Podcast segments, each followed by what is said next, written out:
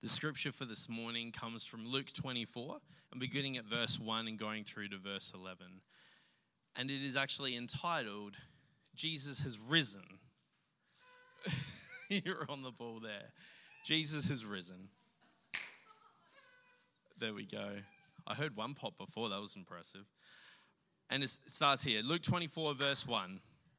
On the first day of the week, very early in the morning, the women took the spices they had prepared and went to the tomb.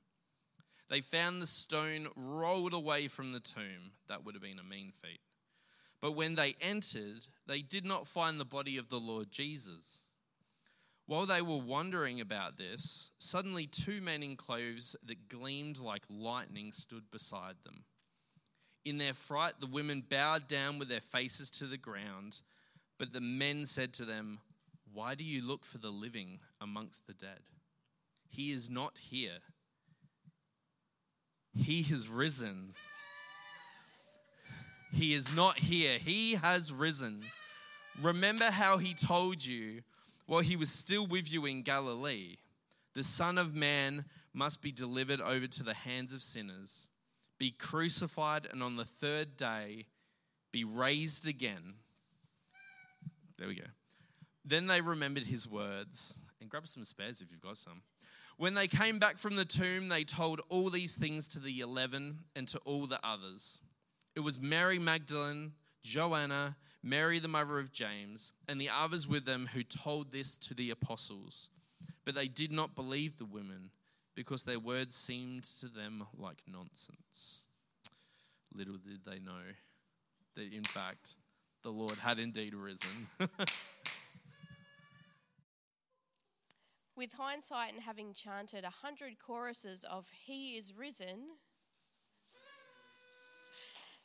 in our lifetimes, it may be easy to read the scripture from Luke 24 and think we would never doubt the testimony of the women rushing back from the grave.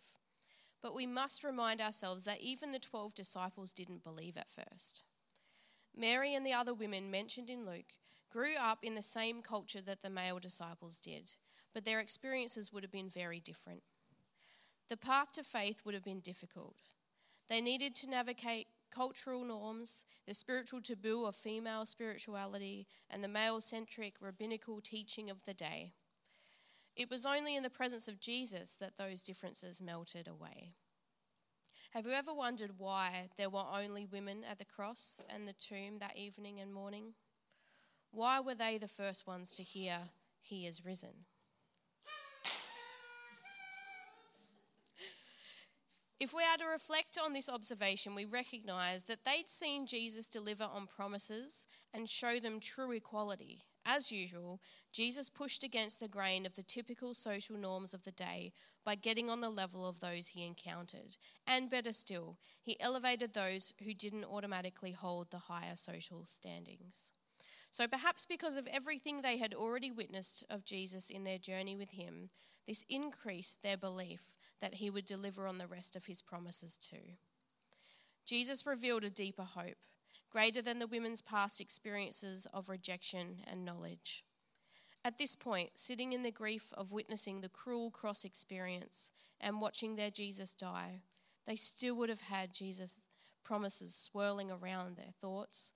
And just like in that moment of numbness after their loss, they just had to know more. So quick, to the grave they went. Goodness knows what they thought visiting this grave would achieve, but sure enough, they got their answer. He is risen. For many of us, our past and our experiences inform our hope or expectation of the now and future. Our childhood experiences can inform how we approach our adult lives. Our witness to life events can inform us on what to expect when we go through those same life events. I remember researching a lot about weddings when we were planning our own. Pictures, magazines, memories of weddings we had been to before, they all informed how we approached our own. The first time we try a new food can inform us how to approach it next time that it's offered. Our past experiences can inform our present and future approach. Sometimes those past experiences can hinder our view of present life, though. So, in light of this concept, what past experiences do we need to place in the grave and leave behind so that we can see where Jesus is in our lives right now? If we have strongholds or misconceptions that are keeping us from true relationship with Jesus, truly seeing where He is working in our lives right now, then that's where we start to wrestle with sin in our lives. Sin is not only the direct disobedience of God's orders, will, and perfection, but it's a lack of faith that blinds us to what God is asking and saying. Jesus' words and sacrifice mean that we have the pathway to peace right now. We can believe his promises to be true.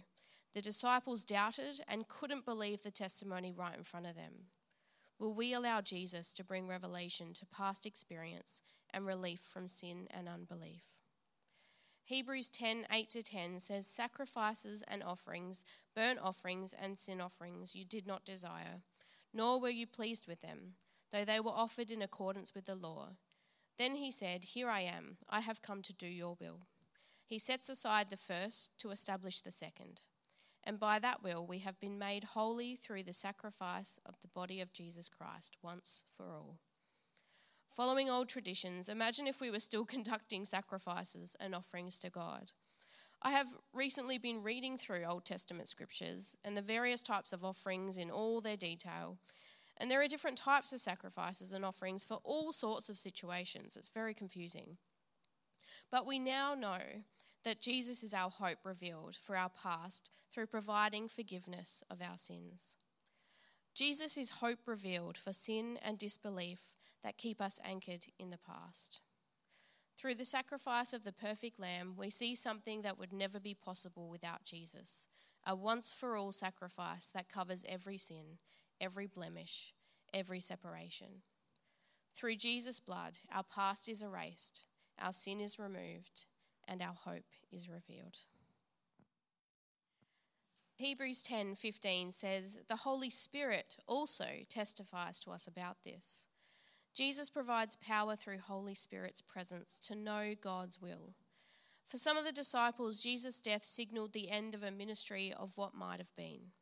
Perhaps he had been simply another impressive rabbi. But for those who sat watching, waiting, and willing for the power of God to do everything Jesus had said at the cross, the resurrection morning held promise that this might not end here. All they needed were those three words he is risen.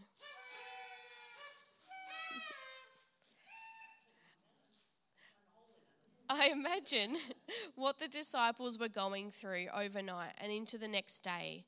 They were hidden away, scared for what was to come for them, still questioning what their next move would be without their teacher in their midst. How likely would it have been for them to be feeling confident in everything Jesus had told them right at that moment? Dolly Parton sings in her song He's Alive about the story of the morning of the resurrection from another angle. Just listen to these words as they unpack a view of that morning. The gates and doors were barred, and all the windows fastened down. I spent the night in sleeplessness and rose at every sound. Half in hope of sorrow and half in fear the day would find the soldiers breaking through to drag us all away. And just before the sunrise, I heard something at the wall. The gate began to rattle, and a voice began to call. I hurried to the window, looked down into the street, expecting swords and torches and the sound of soldiers' feet. But there was no one there but Mary, so I went down to let her in. John stood there beside me as she told me where she'd been. She said they've moved him in the night, and none of us know where. The stone's been rolled away and now his body isn't there. And the song goes on, but you can imagine your feelings right then. Jesus had told his disciples to wait for him, he would be resurrected. Even when they couldn't see him, they should have hoped for what he would do. The women who gathered at the tomb hoped to see Jesus revealed in the now, not just a warm, fuzzy memory of what he'd done for them in the past. It wasn't until the women encountered the angelic presence at the tomb that they remembered his words. If we allow Jesus to speak where we are, he will reveal where he has always been and where we should be joining him. This is the powerful work of the Holy Spirit remembrance. Ephesians 1:17 to 21 says, I keep asking that the God of our Lord Jesus Christ, the glorious Father, may give you the spirit of wisdom and revelation, so that you may know him better. I pray that the eyes of your heart may be enlightened, in order that you may know the hope to which he has called you, the riches of his glorious inheritance in his holy people, and his incomparably great power for us who believe. That power is the same as the mighty strength he exerted when he raised Christ from the dead and seated him at his right hand in the heavenly realms, far above all rule and authority, power and dominion, and every name that is invoked, not only in the present age, but also in the one to come. Hope is revealed in our present when we align ourselves, when we press into the word and stand in close proximity to Jesus. Only then will we begin to see Him moving in our lives. It will literally surprise you how often you will notice those holy coincidences creeping into your everyday, and your life transforms in the here and now. With our interceding advocate, Holy Spirit, hope is revealed in our present. Jesus is our hope for the future, providing promises for our lifetime and our eternity. The verses in Hebrews about the sacrificial rituals illustrates how futile the efforts of the priests and earthly sacrifices were at bridging the gap between humanity's sin and God's perfection. The presence of God would only fill the temple, never the people. The blood of the sacrifices worked only provisionally and temporarily, but never eternally. The priests served as proxy and imperfectly, a caste apart, while the rest of the tribe carried on in the unordinary and unsanctified. But when Jesus came, everything changed.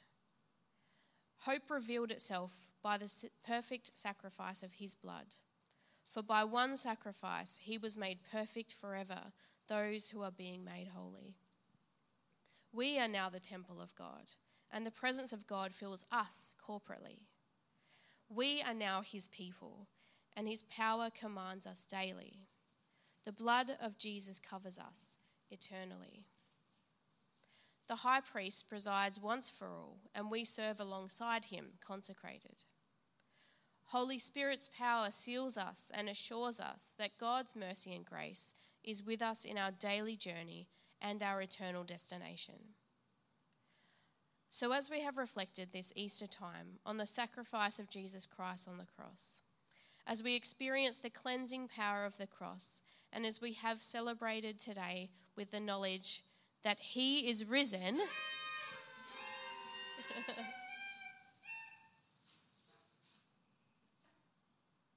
he is risen. Okay, I needed you to have that extra option. That was terrible. we know that Jesus is our hope revealed for our past, providing forgiveness for our sins, no matter who we are or what we have done. We are clean because of his sacrifice. Jesus is our hope revealed in our present, providing power through Holy Spirit's presence to know God's will and to intercede and advocate on our behalf.